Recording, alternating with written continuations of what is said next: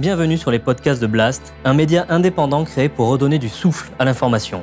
Blast vous propose un autre regard sur l'actualité à travers des reportages, des décryptages, des enquêtes et des entretiens que nous avons décidé de convertir ici en podcast. Notre ambition, devenir votre média de référence et ainsi peser dans la bataille de l'information qui s'annonce et qui sera décisive. Les podcasts de Blast, l'international avec Soumaya Ben Aïssa.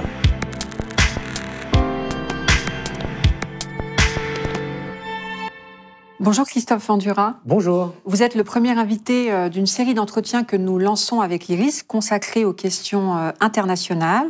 Donc d'abord, je vous remercie d'avoir accepté notre invitation. Bah, c'était un plaisir et puis de, donc de, de vous accompagner pour ce premier numéro d'une longue série, j'espère. J'espère aussi. Alors vous êtes directeur de recherche à l'IRIS et spécialiste de l'Amérique latine. Mmh. Avec vous aujourd'hui, on va mettre le cap sur le Chili pour tenter de comprendre les ressorts de grands chamboulements politiques et sociaux à l'œuvre. En trois dates, dix-huit octobre deux mille dix-neuf, une révolte sociale est déclenchée suite à l'annonce de la hausse du ticket de métro dans la ville de Santiago, donc capitale chilienne. vingt-cinq octobre deux mille vingt, les Chiliens plébiscitent par référendum un changement de constitution. La constitution en vigueur actuellement est une constitution héritée de la dictature de Pinochet et ils valident également l'élection d'une assemblée constituante. Et enfin, les quinze et seize mai prochains, va avoir lieu l'élection de la Convention constitutionnelle. Donc là, la chronologie nous indique bien qu'on assiste à un événement historique majeur. Oui, tout à fait. C'est vrai que le Chili, qui est un pays qui est généralement pas tellement sous le radar des observateurs et des médias en France, en tout cas, euh, et ben pourtant, c'est un pays où il se passe des choses absolument déterminantes pour l'Amérique du Sud et peut-être au-delà, qui mérite effectivement un éclairage très important. Alors, vous l'avez dit, le Chili, a, d'un seul coup, a ressurgi un peu euh, dans les relations internationales à la fin deux mille dix-neuf, à la faveur euh, bah, d'un mouvement social d'une puissance inédite hein, dans ce pays, non seulement depuis le retour de la démocratie en mille neuf cent quatre-vingt-dix, mais même euh, avant euh, la, la dictature de Pinochet, même à l'époque de Salvador Allende, euh, qui a été une époque aussi de, de bouleversement très important au Chili, il n'y avait pas eu un mouvement populaire aussi important que celui dont on parle euh, aujourd'hui, qui démarre euh, effectivement euh, en octobre deux mille dix-neuf. Euh, rappelons-nous du contexte, euh, il y avait d'autres institutions insurrections comme ça, sociales, en Équateur, aussi au même moment, en, en Colombie. On est avant l'arrivée la, la, de la pandémie, en fait. Hein. Et donc, il y a comme ça une fin d'année deux mille dix-neuf de, d'ébullition sociale partout en Amérique latine, mais pas qu'en Amérique latine, également au Moyen-Orient, en Irak, et cetera. Bon, on est dans cette séquence-là. Et à la source de ça, il y a les questions sociales. Et à la source de ça, ce sont des mobilisations populaires, larges, où on trouve deux secteurs essentiellement qui euh, sont un peu la pointe avancée, mais il n'y a pas que, mais c'est deux secteurs importants, c'est les, la jeunesse, les jeunes, les étudiants, et puis les femmes en général, qui, dont on va, je vais expliquer un peu pourquoi. Mais ces deux mouvements-là sont la colonne vertébrale d'un mouvement qui va devenir immense. Alors ça commence en fait le six octobre, lorsque le gouvernement de Sebastián Piñera, qui est un gouvernement de droite, libéral, certains diraient ultra-libéral, euh, eh bien, annonce une énième euh, augmentation du prix du ticket de transport pour la métropole de Santiago. Alors, il faut rappeler qu'à l'échelle du Chili, c'est dix-neuf millions d'habitants, c'est à peu près six ou sept, enfin un peu plus de six, qui vivent à Santiago. C'est typique de l'Amérique du Sud, où vous avez des pays dont la capitale, la ville, la métropole, concentre parfois un tiers, parfois jusqu'à la moitié de la population globale du pays. Il faut avoir ça en tête. Donc tout se passe là, en fait. Hein. La ville est vraiment le, le, le, le, disons, le, le noyau et le centre névralgique de la vie politique et sociale. Le gouvernement annonce une énième hausse du, du ticket de transport de quelques centimes. Alors, on peut se dire, bah, c'est rien du tout. Mais en fait, c'est un événement déclencheur. Déclencheur de quelque chose qui était déjà largement présent. C'est le principe de la goutte d'eau qui fait déborder le vase. Exactement, comme souvent euh, dans l'histoire, euh, ce sont des, des choses qui paraissent anecdotiques euh, pour les décideurs, qui sont en réalité essentielles pour une majorité d'individus qui donc, déclenchent bah, absolument. Des D'ailleurs, il ne faut pas aller chercher très loin pour voilà. avoir une comparaison. Rappelons-nous des Gilets jaunes en France. Gilets jaunes! Quel est votre métier ? C'est exactement le même genre de mécanisme. Les événements déclenchent des situations qui étaient déjà, en fait, dont les conditions étaient déjà préparées parce qu'il y avait déjà, euh, depuis très longtemps, et je, prends ma mét- je file ma métaphore du ticket, en réalité, ce qu'on ne nous a pas souvent dit, c'est que ce ticket-là avait déjà beaucoup augmenté depuis des mois et des années auparavant. Ce qui fait que pour toute une partie de la population chilienne et les parties les plus vulnérables, les plus précaires, donc les étudiants, les jeunes, les femmes, euh, qui, euh, au Chili comme ailleurs en Amérique du Sud, ces dernières années ont connu à la fois, euh, disons, un accès à un niveau d'éducation très très haut et qui sont arrivés massivement sur le marché du travail euh, en s'émancipant d'une certaine manière de, de leurs conditions euh, antérieures, de femmes au foyer, et cetera, pour arriver dans le marché du travail, l'économie, l'activité, et cetera, mais à des postes subalternes et surtout précaires. Mmh. Hein. Donc on a, euh, si vous voulez, euh, cette conjonction-là. Et pour tous ces gens-là, l'augmentation du prix est de quelques centimes, eh ben, ça veut dire quelque chose. C'est quelque chose qui euh, bah, les met sous pression économique et sociale, et donc ça explose le six octobre. Rappelons-nous que Sebastián Piñera, à ce moment-là, commentait que, sur le fait que le Chili était un oasis. Voilà. En medio de esta América Latina convulsionada, veamos a Chile, nuestro país. Es un verdadero oasis, con una democracia estable, el país está creciendo, estamos creando cent soixante mille empleos al año, los salarios están mejorando. Parce que l'Équateur est en ébullition, la Colombie, le Brésil, et cetera. Bon. Euh, donc voilà comment ça démarre, cette affaire-là. Euh, et puis ça va aller très vite, c'est que deux millions de personnes, le vingt-cinq octobre deux mille dix-neuf, vous en avez parlé sur la place centrale d'Italie, on a deux millions de personnes sur dix-neuf millions d'habitants et six millions de gens qui vivent à Santiago, il faut voir ce que ça veut dire.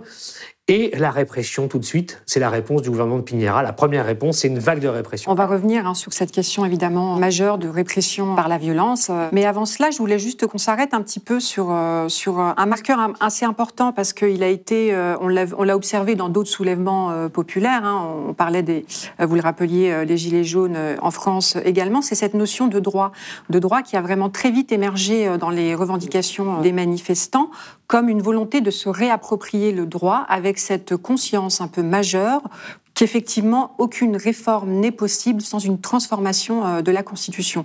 Donc très vite, ça s'est imposé comme un thème majeur de, de cette révolte. Est-ce que vous pouvez nous...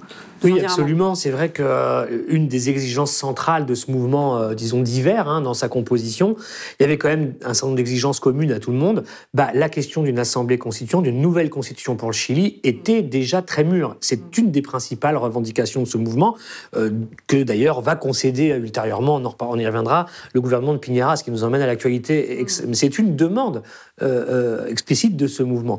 Alors, la, la, l'exigence d'une nouvelle constitution au Chili, c'est pas né le, en octobre deux mille dix-neuf avec ce mouvement.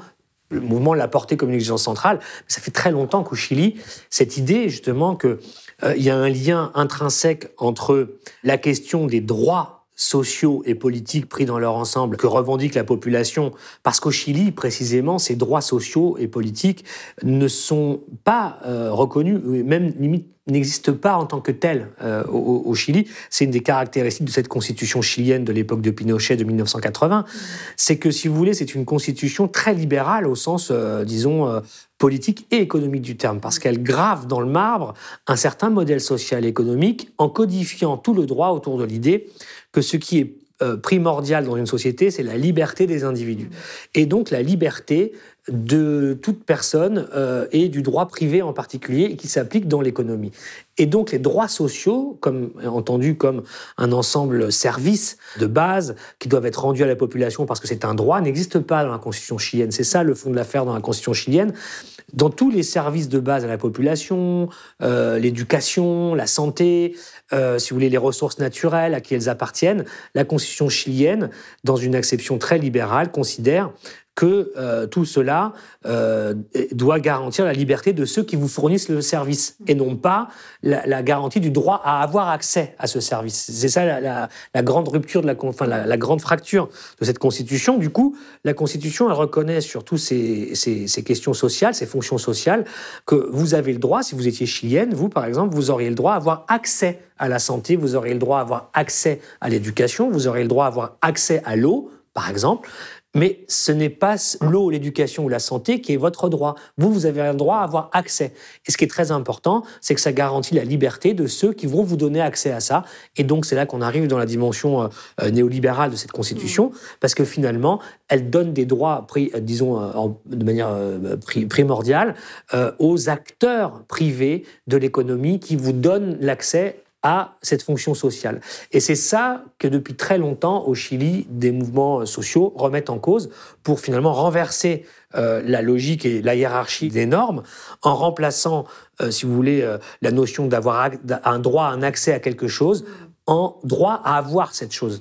C'est ça la grande différence qu'il y a entre le mouvement social et puis les élites chiliennes, et qui ont permis à ces dernières de constitutionnaliser le modèle économique et social euh, bah, qui est celui du Chili et qui est un des modèles les plus libéraux de la planète en matière économique, ça c'est certain, euh, avec protection du droit privé de la propriété, euh, des agents économiques, et qui restreint l'État, qui enlève l'État de l'économie en fait, et qui fait que l'État n'a que pour fonction de garantir euh, que les acteurs privés Euh, et la toute euh, possibilité de donner accès, euh, donc dans des formes oui. privatisées et marchandisées, à ce que les, le mouvement populaire chilien, lui, exige en tant que droit social ce pour qui tous les Chiliens. C'est ce qui aboutit à ce que, qu'aujourd'hui, en, en tout cas, euh, euh, l'ensemble du secteur public, quasiment, euh, est euh, privatisé. Euh, la santé, évidemment, l'éducation, mais aussi l'eau, par exemple. L'eau, les mers et les lacs chiliens appartiennent à des multinationales. Tout à fait, puisque la Constitution euh, considère que euh, c'est le droit privé qui est primordial en toute chose, et, le,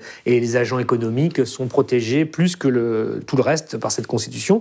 Donc oui, euh, depuis des décennies, éducation, santé, ressources naturelles, et cetera, eh bien, euh, l'État ne peut pas, en quelque sorte, avoir un contrôle dessus dans le but de les mettre au service d'un intérêt commun, finalement, ou d'un intérêt général. C'est une notion qui n'existe pas, il n'existe que la notion euh, de liberté privée. Et il faut rappeler que cette Constitution a été, d'une certaine manière, presque construite sous l'influence des Chicago Boys chiliens, je ne sais pas si vous pouvez nous en dire un mot, dont je crois que le frère de l'actuel président, Sebastián Piñera, est un, un, un des pionniers. Bah, tout à fait. Alors, ça voilà. nous renvoie à l'histoire un peu longue du Chili, mais vous savez que le Chili, disons, euh, dont on connaît en général l'histoire par euh, le, le, le choc de la dictature et puis euh, du bombardement du palais présidentiel et, et de la mort de Salvador Allende, qui avait été élu démocratiquement dans ce pays pour organiser une transition pacifique et démocratique vers le socialisme à l'époque, c'était ça, euh, chose qui n'a pas du tout été acceptée par l'élite euh, conservatrice euh, euh, chilienne, ni par Washington, puisque les deux se sont alliés pour l'éliminer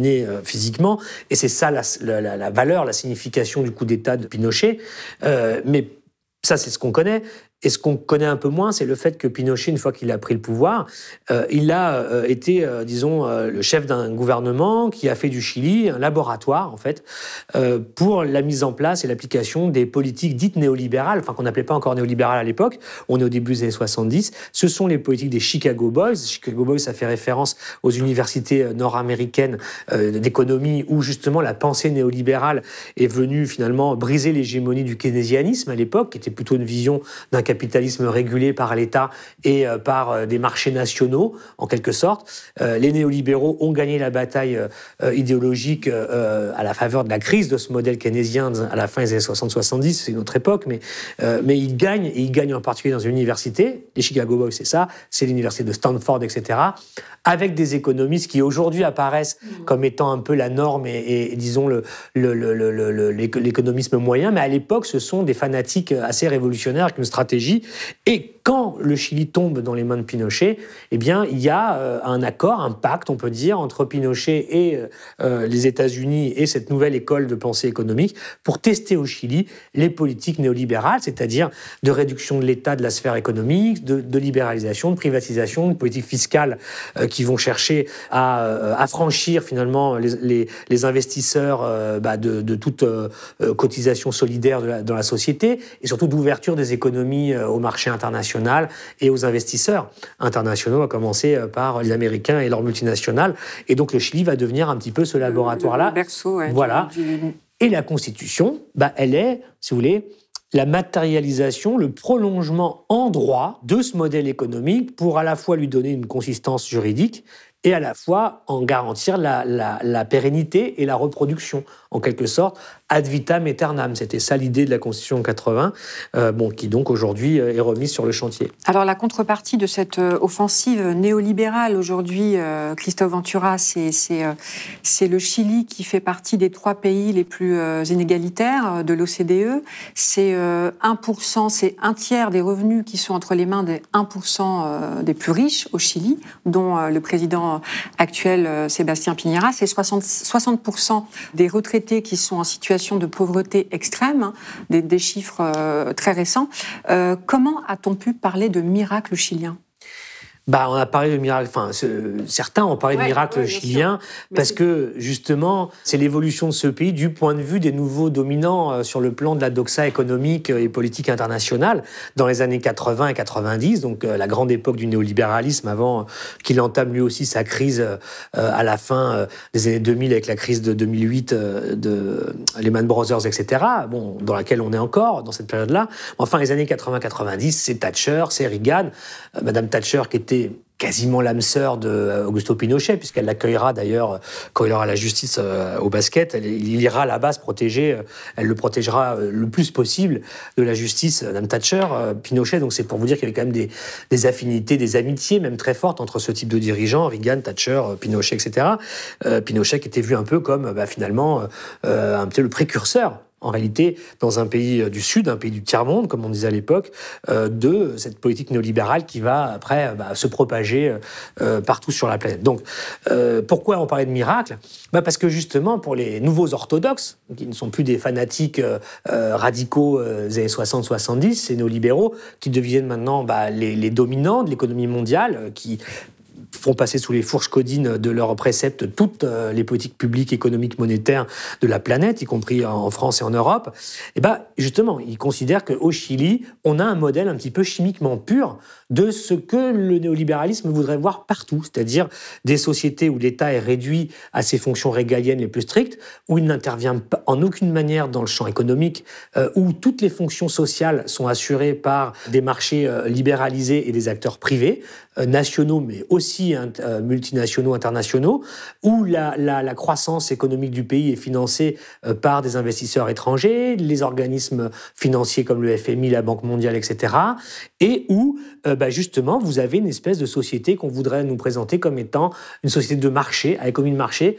pure, où la main invisible assure la meilleure allocation, distribution de la richesse et, et du produit euh, des sociétés. Sauf que, ça c'est une vision qui est quand même assez idéologique et assez marketing à l'époque de présenter le miracle, mais pourquoi ça marchait ? Et encore jusqu'à maintenant d'ailleurs, parce que tout le monde a un peu dans l'idée que le Chili c'est un pays plutôt euh, en haut du panier en Amérique latine. Mais pourquoi il y a cette idée ? Il y a cette idée parce que c'est vrai que le Chili vous montre une chose.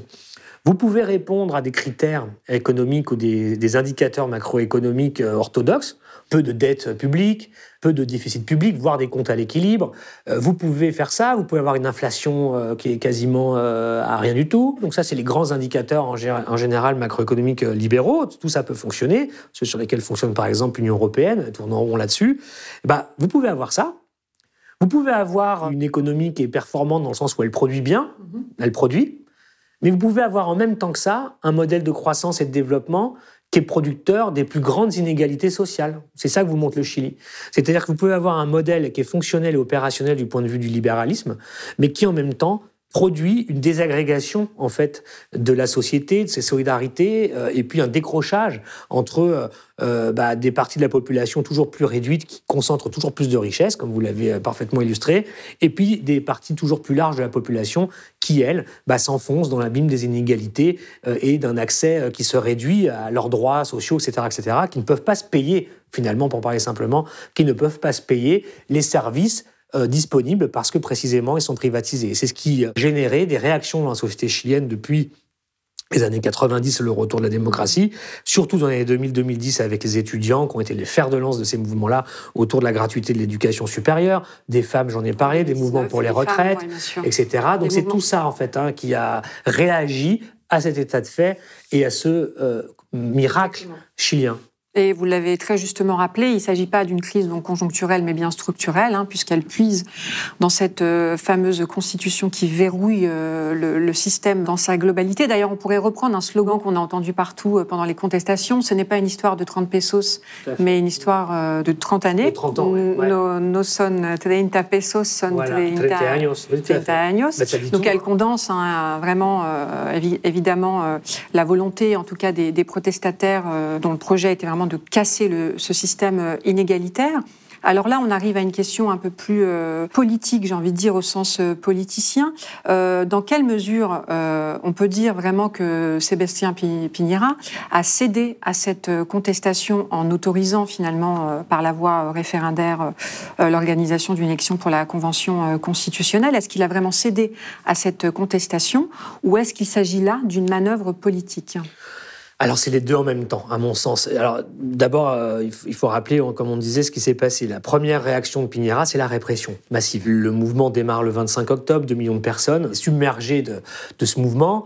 Après ces déclarations sur l'Oasis, euh, Piñera, peut-être les, nos, les gens qui nous écoutent s'en rappelleront, on voit quelques images à la télé française, on retrouve notre Piñera, euh, disons, euh, flanqué de l'état-major euh, militaire chilien autour de lui. Euh, ça rappelle des choses, pour le coup, ça, au Chili, hein, sure. Voilà. Donc, que se passe-t-il? Et Piñera, quasiment, explique qu'il euh, y a un ennemi de l'intérieur, une cinquième colonne, que ces gens sont de dangereux euh, communistes, quasiment, et que, donc, euh, il va falloir réagir fort. Et ils ont réagi fort.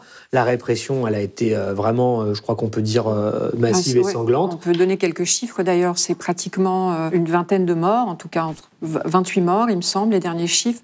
Plus de onze mille blessés, deux cents éborgnés. Ça fait écho à quelque chose qu'on, qu'on connaît ici ah en ouais, France et, aussi. Et deux mille personnes qui sont toujours aujourd'hui enfermées, alors on se parle, et qui attendent des procès. Et voilà, les organisations internationales se sont mobilisées, évidemment, condamner euh, ces violences, et, et on est toujours en attente. Euh, voilà, euh, des gens de... qui vont voir un procès pour avoir manifesté, en fait. Hein.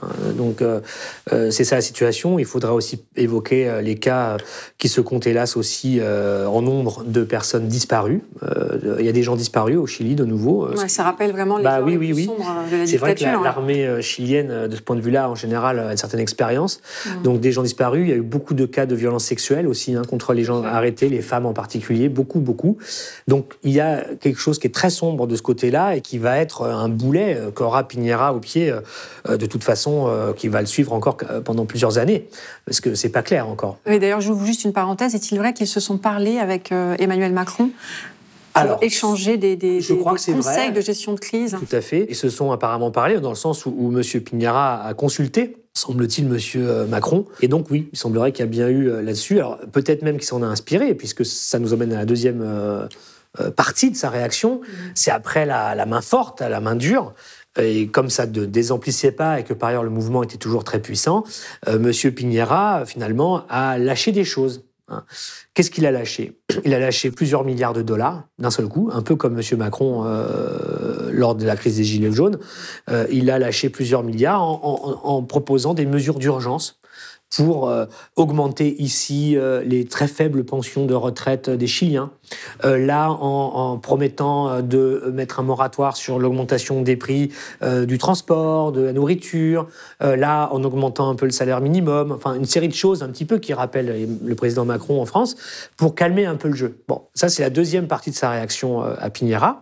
Et puis la troisième partie, c'est que, acculé par la puissance de ce mouvement qu'il n'arrive pas à contenir, effectivement, Euh, il concède euh, au mouvement une de ses principales revendications, qui est le processus euh, constituant. Alors, il ne le fait pas par conviction, il ne le fait pas parce qu'il pense que c'est une bonne idée, il le fait parce qu'il n'a pas le choix. C'est ça ou c'est euh, bah, la guerre sociale, en quelque sorte. Bon. Il décide de le faire. Alors là, attention, c'est pas tout repos pour lui, parce que dans son propre camp, il est perçu comme un traître à ce moment-là. Et son propre camp, c'est vraiment la droite dure et l'extrême droite chilienne, hein, euh, qui n'a rien à envier, encore une fois, à Jair Bolsonaro au Brésil, et cetera. Alors, en plus, je ne rentre pas dans le détail, mais dans l'élection présidentielle, M. Piñera a eu fort affaire avec son extrême droite. Hein, car un candidat aussi qui s'appelle M. Katz, euh, qui, euh, bah, vraiment, c'est l'extrême droite, quoi, euh, chimiquement pure, pro-bolsonariste, enfin, tout ce qu'on peut imaginer, et qui, euh, peut-être, lui-même euh, jouera un rôle politique à l'avenir au Chili, c'est possible. Donc il devait gérer avec cette droite dure qui lui a dit jamais négocier avec euh, les communistes, les, la gauche, et cetera. On va les écraser. Et donc M. Piñera a dû jouer un peu sur tous les terrains pour finalement concéder quelque chose à ce mouvement. Alors il a concédé la, la fameuse constituante sous des, des formes un peu particulières qui lui permettent quand même de garder un contrôle dessus, je, on va peut-être en reparler, mais le, en tout cas tout ça aboutit à ce qu'au quinze novembre deux mille dix-neuf, il y a un accord national qui est signé entre tous les partis politiques, voilà, qui est un accord qu'on appelle pour la paix sociale et la nouvelle constitution, qui va être signé par tous les partis, quasiment tous les partis, sauf le Parti communiste qui ne le signe pas, autour d'un accord minimal sur des mesures d'urgence sociale, j'en ai parlé, je les ai évoquées rapidement, et puis l'engagement d'un processus menant vers peut-être euh, une nouvelle euh, charte fondamentale, des droits fondamentaux euh, du Chili. Donc c'est ce qu'il a euh, concédé. Et puis maintenant, on est dans ce processus euh, qui nous emmène aux élections du quinze et seize mai. Il y a eu une bataille sémantique entre Assemblée constituante et Convention euh, constitutionnelle, mmh. entre euh, le gouvernement en place et, euh, et les Chiliens. Et finalement, euh, Sebastián Piñera a obtenu gain de cause, puisque le terme exact est celui de Convention constitutionnelle. Vous pouvez nous rappeler un petit peu les enjeux autour de cette bataille sémantique? Tout à fait, c'est une bataille sémantique qui en fait cache une bataille politique. Euh, parler d'assemblée constituante, euh, ça veut dire un certain nombre de choses. Ça veut dire élire une, une, une chambre euh, directement du suffrage universel, qui ne mobilise pas, qui n'intègre pas les représentants du système politique actuel, euh, pour, de manière totalement souveraine et sans aucune euh, limite, euh, pouvoir changer à sa guise, euh, le cas échéant, toutes les règles du jeu, du système politique et de la vie démocratique et sociale du pays. C'est ça que ça veut dire, une assemblée constituante. Ça veut dire, possiblement, un processus qui met à la poubelle tout le système politique, l'organisation de l'État euh, et des institutions du pays. C'est ça que ça veut dire. Bon. Et ça, il n'en voulait pas, euh, M. Piñera. Donc, il y a eu toute une négociation qui a chuté sur ce terme de convention constitutionnelle. Convention constitutionnelle, c'était l'idée de dire... Ça n'a pas le statut d'une assemblée constituante, donc ce n'est pas exactement une assemblée constituante. C'est quelque chose qui pourrait, le cas échéant, réformer ou changer la Constitution, selon ces débats, mais peut-être conserver l'actuelle en la réformant. Ça veut dire ça, éventuellement. Ça veut dire aussi que ce processus, cette convention, elle peut intégrer ou pas des représentants des partis politiques de l'actuel régime. C'est ça que ça voulait dire. Et c'est d'ailleurs la première question qu'ont dû trancher les Chiliens. Mais au moins, il avait tenté d'avoir une réponse qui lui était favorable. C'était que lui, il aurait voulu que dans la Convention, il y ait des représentants des partis esqualités, donc qui lui permettaient d'être massivement présents parce que son parti euh, à la majorité, et puis une partie de gens issus du suffrage universel. C'était ce qui, un schéma possible. Puis il y avait le deuxième schéma qu'ont plébiscité les Chiliens qui ont voté, qui était, bah non, en fait, on veut quand même que dans cette convention, il n'y ait que des représentants issus intégralement du suffrage euh, voilà, euh, populaire, sans représentants esqualités des députés actuels, des sénateurs actuels, on n'en veut pas. Mmh. Donc, mais il a jusqu'au bout, à chaque fois, négocié, négocié si vous voulez, oui. lâché, et cetera, pour avoir ce qui était le moins pire pour lui, en quelque sorte. Mais les Chiliens ont décidé, euh, lors du vote dont vous avez parlé en, en, l'année dernière, en deux mille vingt, ont décidé, oui, on veut une convention constitutionnelle, on veut un changement de constitution, et dans la méthode, on veut une convention qui soit intégralement composée de députés constituants qui ne font pas partie, qui ne sont pas déjà des dirigeants, des cadres ou des élus des partis politiques actuellement euh, au, au Congrès euh, actuel. Et c'est la situation dans laquelle on est, juste pour dire que la, les affaires sont compliquées, puisqu'il y a quand même la moitié des Chiliens qui n'ont pas voté à ce référendum. Hein. C'est ça. Voilà. Donc ça veut dire qu'il y a quand même une grosse partie de la, conser- voilà, ouais. de la droite chilienne qui n'a pas voulu, même pas légitimer ce processus de convention constitutionnelle en ne votant pas. C'est ça leur jeu, c'est de dire cette convention, elle n'est pas tellement légitime parce que la moitié des Chiliens n'ont pas voté pour le changement de la Constitution. Mais dans la moitié qui a voté, ce qui au Chili par ailleurs est un score inédit depuis le retour de la démocratie, parce que les gens ne votent pas, ou très peu au Chili, et ben dans la moitié qui a voté, ils ont voté à soixante-dix à quatre-vingts pour cent pour un changement de constitution et pour une convention constitutionnelle avec des, des, des délégués qui soient exclusivement issus Euh, du suffrage euh, populaire et non pas euh, des représentants des partis politiques. Alors, revenons précisément sur la mécanique hein, de, de cette élection. Ce, c'est donc trois mille Chiliens qui vont être appelés à élire cent cinquante-cinq membres de la, de la future euh, convention, qui, est, qui sera strictement euh, paritaire, avec un certain nombre de sièges euh, réservés aussi, et ça c'est quand même assez inédit, il faut le souligner, à des, aux Amérindiens. Euh, c'est assez important. Donc, sur ce collège de trois mille, je crois qu'il y a deux mille candidats indépendants. C'est ça. Le reste issu euh, de partis politiques, avec une plateforme virtuelle qui a été mise en place pour faciliter les parrainages. Et alors là, j'aimerais bien que vous nous expliquiez un petit peu voilà, tout ce processus qui semble quand même un peu... Euh, il y a quelques biais, en tout cas. Oui, le, le processus voilà. est, est compliqué parce que, justement, il est fait pour, euh, si vous voulez, à chaque fois avoir des espèces de cliquets de sécurité mmh. qui permettent au gouvernement de ne pas trop perdre la main sur le fil de, de, du processus et des débats qui vont avoir lieu dans la, dans la Constitution. Donc, le, l'affaire est compliquée. Je vais essayer d'être le plus clair possible. Alors, bah justement, donc les Chiliens, à cinquante pour cent qui ont voté, à soixante-dix à quatre-vingts pour cent disent oui, on veut la Constituante, et oui, on veut une assemblée avec des délégués qui sont simplement issus du suffrage et non pas des partis. Bon, ça, c'est ce qui sort du, du, de l'élection. Mais que se passe-t-il ? Il y a deux lectures possibles. Alors, les règles du jeu sont sont compliquées. Pourquoi? Parce que si d'un côté, euh, Piñera respecte euh, euh, le principe que tous ceux qui vont aller dans cette assemblée vont euh, être euh, élus pour, pour y être et non pas sont déjà députés ou sont déjà sénateurs, ça il le respecte, mais il rend les règles très compliquées parce que vous pouvez vous présenter en tant que candidat indépendant, par exemple vous pouvez être candidate si vous souhaitez euh, d'aucun parti, et cetera. Mais il y a un petit problème. Le petit problème, c'est que euh, si vous voulez bénéficier des financements publics de votre campagne et du temps dans les médias, les médias c'est très important, hein, les médias jouent toujours un rôle dans les campagnes euh, électorales, et cetera. Si vous voulez bénéficier de tout ça, alors vous devez être parrainé par un parti politique. D'accord ? Donc les partis politiques ne sont pas totalement hors jeu de cette affaire-là. Ils doivent parrainer des candidats qui peuvent être des candidats euh, issus des militants de leur parti, pas des députés, et cetera, mais des militants, ou des gens qui ne sont pas des militants, mais qui, ont, voilà, euh, qui passent par ce processus-là pour être parrainés.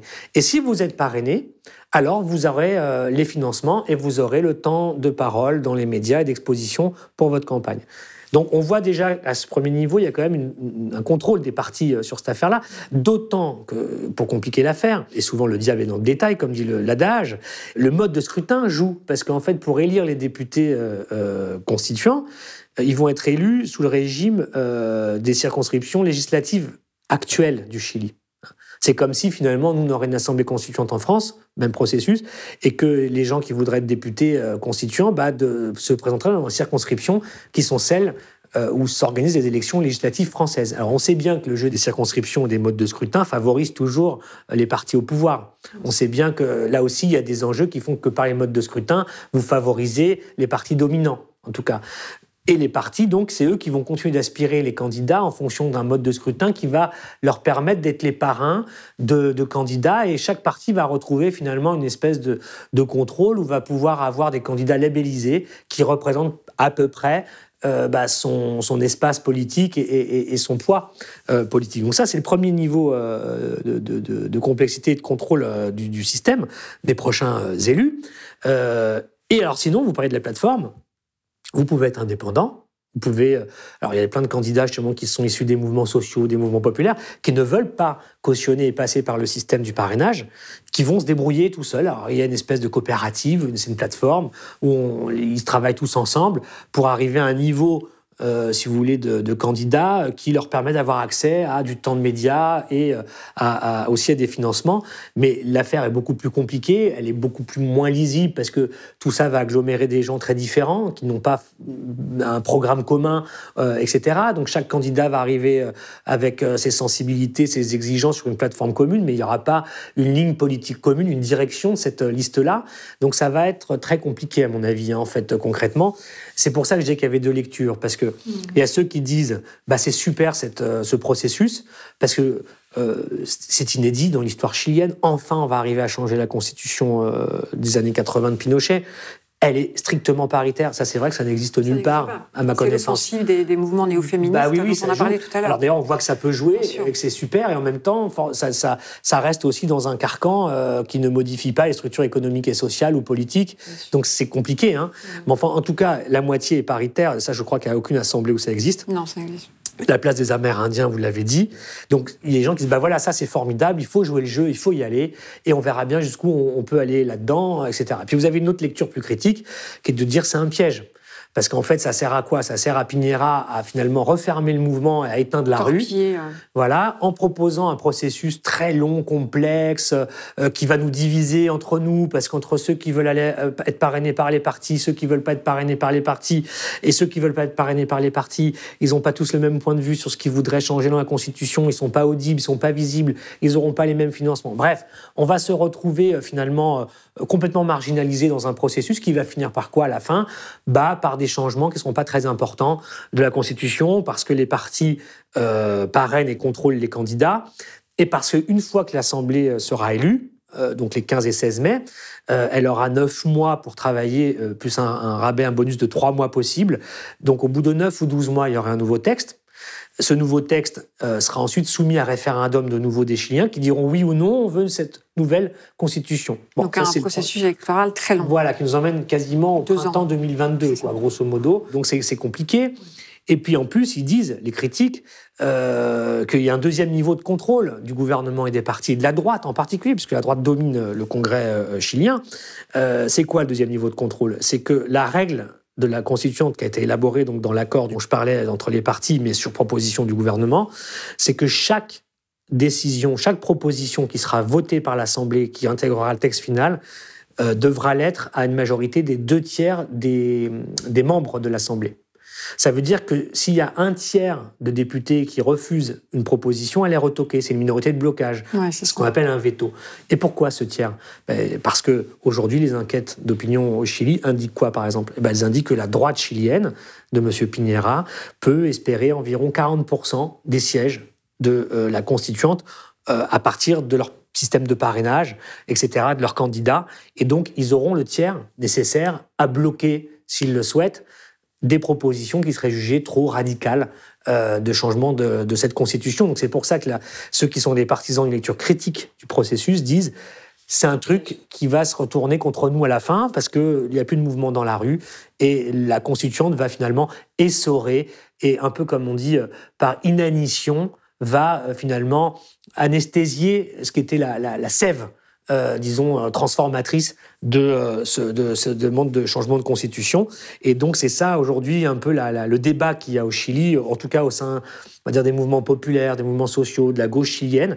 Ils sont très divisés sur toutes ces questions-là, euh, ce qui fait par ailleurs que ça les divise, alors que la droite, elle, elle est unie, dans, elle fait bloc pour minimiser au maximum et limiter au maximum, avec tous ces, ces mécanismes, les, les possibilités de changements radicaux de cette Constitution. Oui, oui d'ailleurs, on n'en a pas, on n'en a pas parlé, mais quid de l'opposition dans, dans dans cette affaire qui a brillé par son silence, par son absence, sachant qu'il y a un autre enjeu électoral très important en novembre deux mille vingt et un, c'est l'élection présidentielle. Tout à fait. Pour ça, juste, l'affaire est compliquée parce que, euh, alors, c'est vrai que euh, alors, l'opposition, en gros, il y a le centre-gauche, Euh, qui, a, qui, est, qui est solidaire de l'accord politique et social qui a été signé et qui a donné naissance à tout ce dont on vient de parler.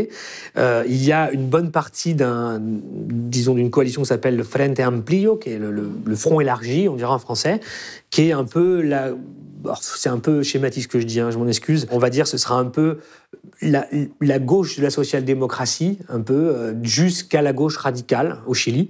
Euh, alors un mouvement très intéressant d'ailleurs, très jeune aussi, lié au mouvement étudiant de la fin, du, du début des années deux mille dix justement, le Frente Amplio, avec une génération de, de, de députés qui ont vingt-cinq à trente-cinq ans, enfin, très dynamique, et cetera. Assez urbain, universitaire, intellectuel.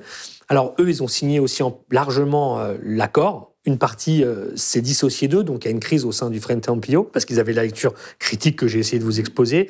Le Parti communiste chilien n'a pas souhaité euh, participer à ça. D'emblée, a dit c'est un jeu de dupes, en quelque sorte. Voilà. Et puis, euh, bah, vous avez d'autres partis qui gravitent autour de ça et de mouvements sociaux qui sont sur la ligne critique. Donc, du coup, l'opposition, elle est un peu fragmentée, hein, si vous voulez, euh, dans l'entrée de ce processus-là. Donc, elle va aujourd'hui, euh, c'est difficile à dire, mais l'opposition, euh, aujourd'hui, euh, bon, elle est divisée, elle n'arrive pas unie euh, là, dans, ce, dans ce processus entre ces divisions et entre les plateformes autonomes dont j'ai parlé, euh, donc éparpillement. Et aujourd'hui, alors, je crois qu'elle représenterait, je regarde mes chiffres parce que je ne les ai plus exactement en tête, j'avais pris, c'est à peu près, voilà, on est autour de euh, quarante pour cent en tout de, du vote possible dans les sondages. Hein. Donc, c'est à peu près quarante pour cent. Et les indépendants, ce serait dix-neuf pour cent. Donc, vous avez quarante pour cent la droite, quarante pour cent le centre-gauche et la gauche, et vingt pour cent euh, ce qu'on appelle les indépendants. Ça fait à peu près ça, la, la photographie actuelle. Mais avec les modes de scrutin, je vous donne juste un exemple, les indépendants à vingt pour cent des intentions de voix, donc quatre pour cent des sièges.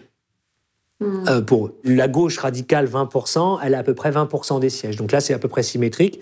Là, le centre-gauche, il a vingt-cinq pour cent des sièges, et à peu près trente, pardon, vingt-cinq pour cent des intentions de vote et trente pour cent des sièges. Donc là, on voit que ça se renverse à la faveur des partis plus modérés jusqu'aux conservateurs, puisque la droite, avec trente-deux pour cent des intentions de vote, elle a plus de quarante-deux pour cent des sièges. Mmh. Ça, c'est le jeu des cercos entre les forces dominantes, disons, traditionnelles du jeu politique euh, chilien, qui donne cette photographie. Et la droite, je vous dis, avec un gros tiers des votes, va avoir quarante pour cent des sièges. Donc elle aura la minorité de blocage. Donc ça accrédite effectivement ces, ces, ces, ces analyses un peu critiques. Bah, ça donne d'un ça, pari risqué, en tout oui, cas. Oui, c'est un pari risqué. Ça donne quand même des arguments à la lecture critique qui nous rappellent que, euh, à peu près, euh, le vote... Euh, pour le changement de constitution, c'est soixante-dix pour cent des intentions de vote aujourd'hui et c'est à peine cinquante-cinq pour cent des, des sièges de cette Assemblée. Donc euh, voilà, ils disent que tout le, toute la mécano, en quelque sorte, euh, organisationnelle de la Constitution, donc je dis ça parce que je me permets d'être un peu long sur le sujet, parce que pour ceux qui s'intéressent à ces questions-là, il y a le principe et la mise en œuvre. Et en général, ce qui fait la différence, c'est la mise en œuvre. C'est-à-dire que comment vous organisez les choses, ça vous donne comment vous gérez politiquement les dynamiques. Et donc là, bah, vous voyez que les mécaniques sont plutôt favorable à une certaine euh, maîtrise, euh, disons, euh, par les partis dominants du processus. Alors, vous, vous le rappeliez tout à l'heure, euh, quelques jours avant le, le déclenchement de cette révolte, le, le président Piñera s'était euh, euh, fendu d'un communiqué où il rappelait euh, que le Chili était un, o- un oasis de calme dans un continent euh, en ébullition, celui de l'Amérique latine. On le voit aujourd'hui, le Chili rejoint la liste des pays hein, latino-américains euh, qui connaissent des, des euh, convulsions, on va dire, euh, chroniques. Hein. Les deux dernières années, le Venezuela, Bolivie, Équateur. Comment vous expliquez, Christophe Ventura, de quoi, de quoi cette, cette instabilité est-elle le nom sur ce continent ? Écoutez, l'Amérique latine, euh, et, et singulièrement l'Amérique du Sud, euh, est une des régions qui a été plus frappée par euh, la crise financière internationale de deux mille huit. L'impact de cette crise financière internationale sur le plan économique et social a été d- dévastateur pour l'Amérique latine et l'Amérique du Sud. Pourquoi ? Parce que ce sont des pays dont les économies euh, sont basées essentiellement sur l'exploitation et l'exportation de matières premières et de ressources naturelles dans le commerce international, et vers l'Europe, la Chine et les États-Unis. Lorsqu'il y a eu la crise de deux mille huit, tout ça s'est effondré, des années de récession partout en Europe, on s'en souvient, la crise de l'euro, toutes ces choses-là. Les États-Unis, stagnation économique qui va coûter la fin de son mandat à Barack Obama et l'arrivée de Donald Trump. La Chine va diviser par trois euh, son taux de croissance annuel, il faut dire, il était à dix-huit pour cent, c'est presque de la folie.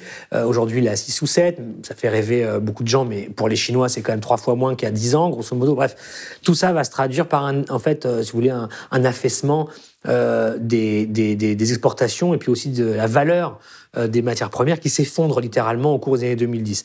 Euh, L'Amérique latine, entre deux mille dix et la, l'avant-arrivée de, de la pandémie, d'accord, bah, c'est les pires années économiques euh, de l'Amérique latine depuis la Seconde Guerre mondiale. Ça, c'est avant l'arrivée de la pandémie. Hein. Les pires années, voilà. Bah, ça se traduit par augmentation du chômage, résurgence des inégalités sociales. Rappelons toujours que l'Amérique latine, c'est la région du monde où les inégalités sociales sont les plus fortes sur la planète. C'est pas la région la plus, où il y a la pauvreté la plus forte, mais où les inégalités sont les plus fortes, c'est l'Amérique latine. La pauvreté, c'est quand même euh, trente-cinq à quarante pour cent de la population, il hein, faut avoir ça en tête, malgré tout. Donc toutes ces choses-là vont bah, de nouveau, si vous voulez, euh, euh, s'aiguiser. Pauvreté, euh, l'Amérique, l'Amérique latine, c'est la région du monde où, près de la, où plus de la moitié des gens qui travaillent travaillent dans ce qu'on appelle le système informel, c'est-à-dire sans contrat de travail, sans droits sociaux précisément, euh, et cetera. Donc, bah, dès qu'il y a des problèmes économiques, bah, boum, c'est tout de suite. Hein. C'est-à-dire qu'il n'y a pas de protection sociale, il n'y a pas d'amortisseurs sociaux pour ces gens-là, il n'y a pas de chômage, il n'y a pas d'assurance risque, et cetera. C'est ce qu'on appelle, nous, l'État social. Bref, c'est ça qui s'est passé en Amérique latine. Euh, et du coup, l'instabilité, elle vient de là. C'est que ça a complètement fait chanceler tous les gouvernements, fussent-ils de gauche ou de droite. Hein. J'insiste là-dessus parce que parfois, souvent, il y a une lecture en disant « Ah bah, il y a eu la gauche, puis après, il y a eu la droite ». Non, c'est pas comme ça. Il y a une sorte de dégagisme, en fait. Voilà ce qui se passe en Amérique latine. Il y a un vent de dégagisme dont on n'a pas fini aujourd'hui de chroniquer, euh, si vous voulez, la, les, les développements. Encore récemment au Chili, mais aussi en Équateur ou au Pérou, aux élections. Et si vous voulez, ce dégagisme, il se traduit par le fait que les sortants sont sanctionnés dans tous les pays. Il se traduit par le fait que les niveaux de défiance des populations vis-à-vis des institutions de l'État et des organisations représentatives n'a jamais connu ce niveau-là, c'est inconnu en Amérique latine. Toutes les enquêtes d'opinion montrent que dans tous les pays, le taux de confiance dans les partis, l'État, le gouvernement, les syndicats, les médias, c'est en Amérique latine qui sont parmi les plus faibles au monde. Euh, je ne vais pas vous donner de même les chiffres, mais sachez que c'est à peine plus de dix pour cent des latino-américains qui ont confiance dans les partis politiques en, en Amérique latine. Il y a c'est une ça. Défiance. Euh... Défiance, il y a une désaffiliation, en quelque sorte, des majorités des populations avec euh, le gouvernement, les partis politiques, et cetera. Et ça, ça vous donne du Jair Bolsonaro, d'un côté, ça vous donne euh, du processus constitutionnel au Chili de l'autre, euh, ça vous donne des élections dont les scénarios sont bouleversés euh, à chaque scrutin, parce que d'un coup, on passe d'une majorité d'un côté à une autre, la sortie de candidats anti-système, et cetera. Tout ça montre des systèmes qui sont en crise, et des systèmes politiques qui ne sont pas simplement en crise, c'est des régimes qui sont en crise et qui sont incapables, en réalité, de solutionner les problèmes des sociétés latino-américaines aujourd'hui. Et donc, on est dans cette espèce de, de, de, d'intermède, en quelque sorte, euh, qui euh, bah, va durer encore, à mon sens, en Amérique latine, et qui peut donner des, des poussées populaires, mais qui peut donner aussi des poussées euh, restauratrices, conservatrices. Euh, et c'est ça le match aujourd'hui euh, qui se déroule en Amérique latine et qui n'épargne personne. Et tout ça sous l'œil alerte, j'ai envie de dire, euh, de puissances étrangères. Je pense à la Chine et à la Russie, notamment, qui investissent de plus en plus dans les secteurs énergétiques, notamment euh, au Chili. Est-ce que, euh, bon, ça, ça désigne déjà l'importance géostratégique de, de l'Amérique latine, mais comment vous voyez cette évolution ? Est-ce que là encore, il y a des euh, reconductions du type euh, dépendance étrangère possible ? Alors, à mon sens, l'Amérique latine est devenue la région du monde où se joue une bonne partie du rapport de force entre les États-Unis et la Chine. Euh, parce qu'on est dans la zone d'influence traditionnelle des États-Unis depuis le début du vingtième siècle, la fin du dix-neuvième, au moment de l'indépendance de Cuba. Eh bien, euh, aujourd'hui, les Américains se font damer le pion par les Chinois, bah, quasiment dans eux ce qu'ils appellent le backyard, c'est-à-dire leur jardin, leur arrière-cour latino-américaine.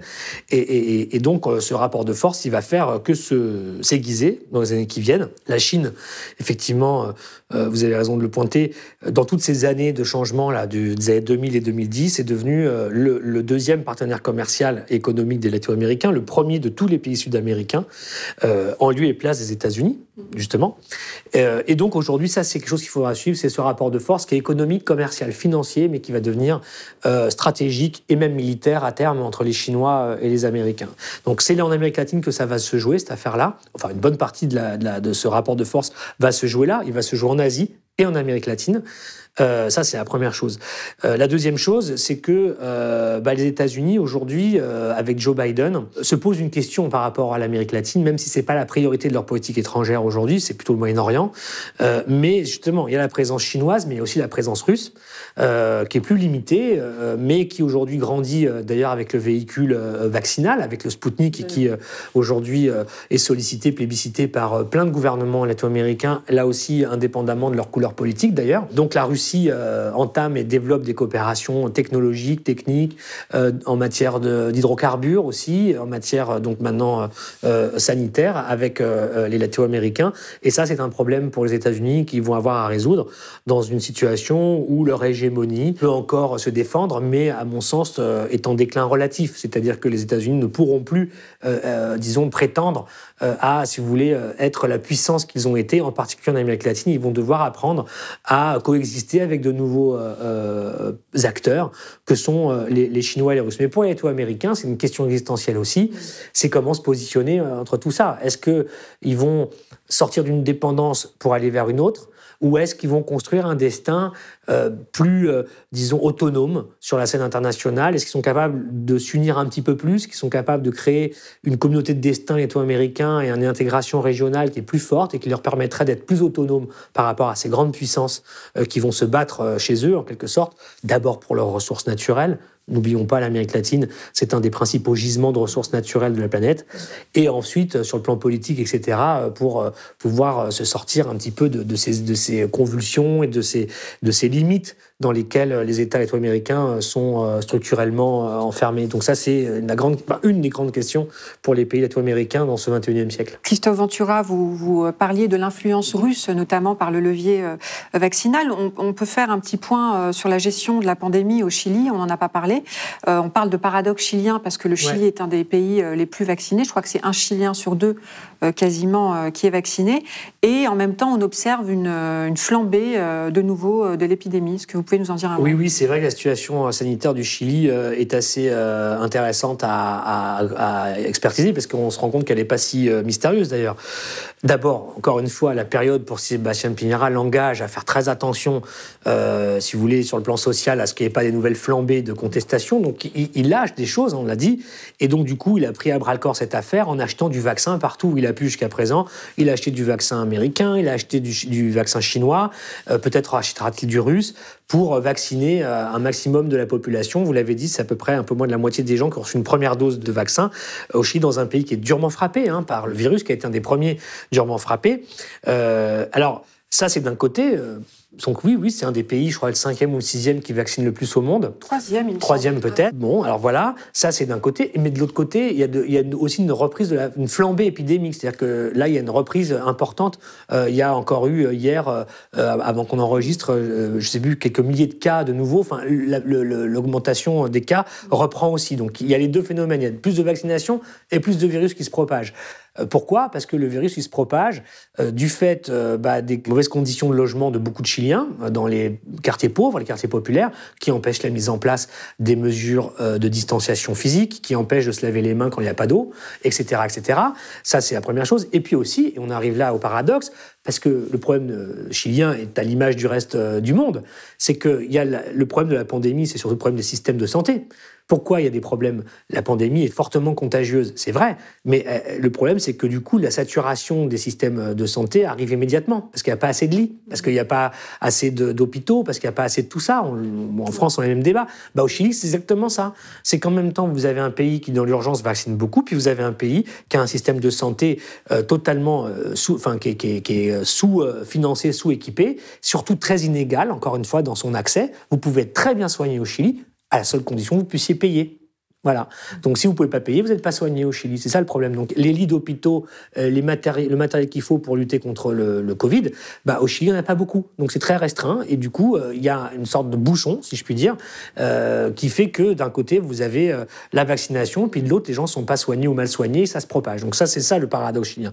Maintenant, tout ça intervient dans une région dont il faut rappeler qu'elle est l'épicentre. Hein, le foyer mondial de, de l'épidémie de, de covid dix-neuf, avec euh, une avec épidémie les nouveaux variants, variant, euh, au Brésil hors de contrôle. Euh, c'est très inquiétant. Euh, en plus, le Brésil est un pays euh, immense, c'est un pays continent, hein, c'est deux cent dix millions d'habitants. Et puis, rappelons-le, juste un chiffre, la population latino-américaine, c'est huit pour cent de la population mondiale, c'est un quart des morts du, du, du, du coronavirus dans le monde. Ça vous donne l'ampleur, si vous voulez, de, de, de l'impact de cette pandémie dans la région. Et là, il y a une reprise de, la, de, la, de l'épidémie partout en Amérique latine, on, on, le, on le constate.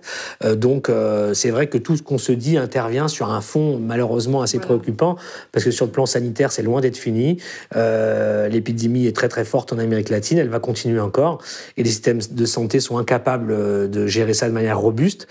Donc, euh, tout ça intervient là, avec euh, comme conséquence aussi sur le plan économique, la pire crise économique de toute l'histoire latino-américaine. Je vous disais tout à l'heure que les années deux mille dix étaient les pires performances depuis la Seconde Guerre mondiale. Avec la pandémie, c'est la pire crise économique que l'Amérique latine n'ait jamais connue depuis le, ses, le siècle des indépendances. Ça démarre en mille huit cent vingt et un, c'est vous dire jusqu'où ça remonte. Donc là, on est vraiment projeté dans une situation très sombre euh, en Amérique latine, qui va donner des, des dynamiques politiques qui ne vont pas cesser de nous surprendre, je pense, dans les, les, les mois à venir.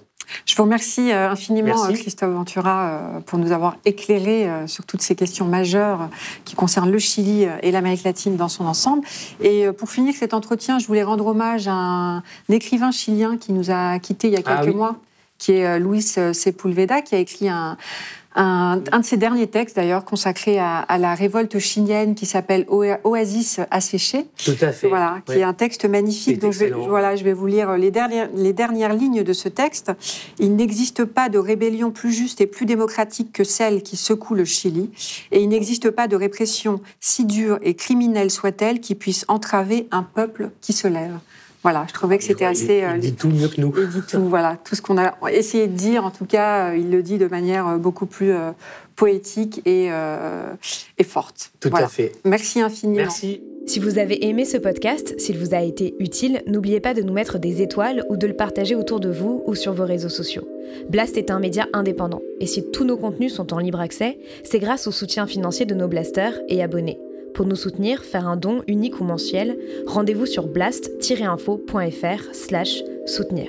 Blast, c'est aussi une web télé, disponible sur YouTube et Peertube, et présente sur tous les réseaux sociaux. Alors suivez-nous pour ne rien rater de nos contenus et abonnez-vous à notre chaîne YouTube.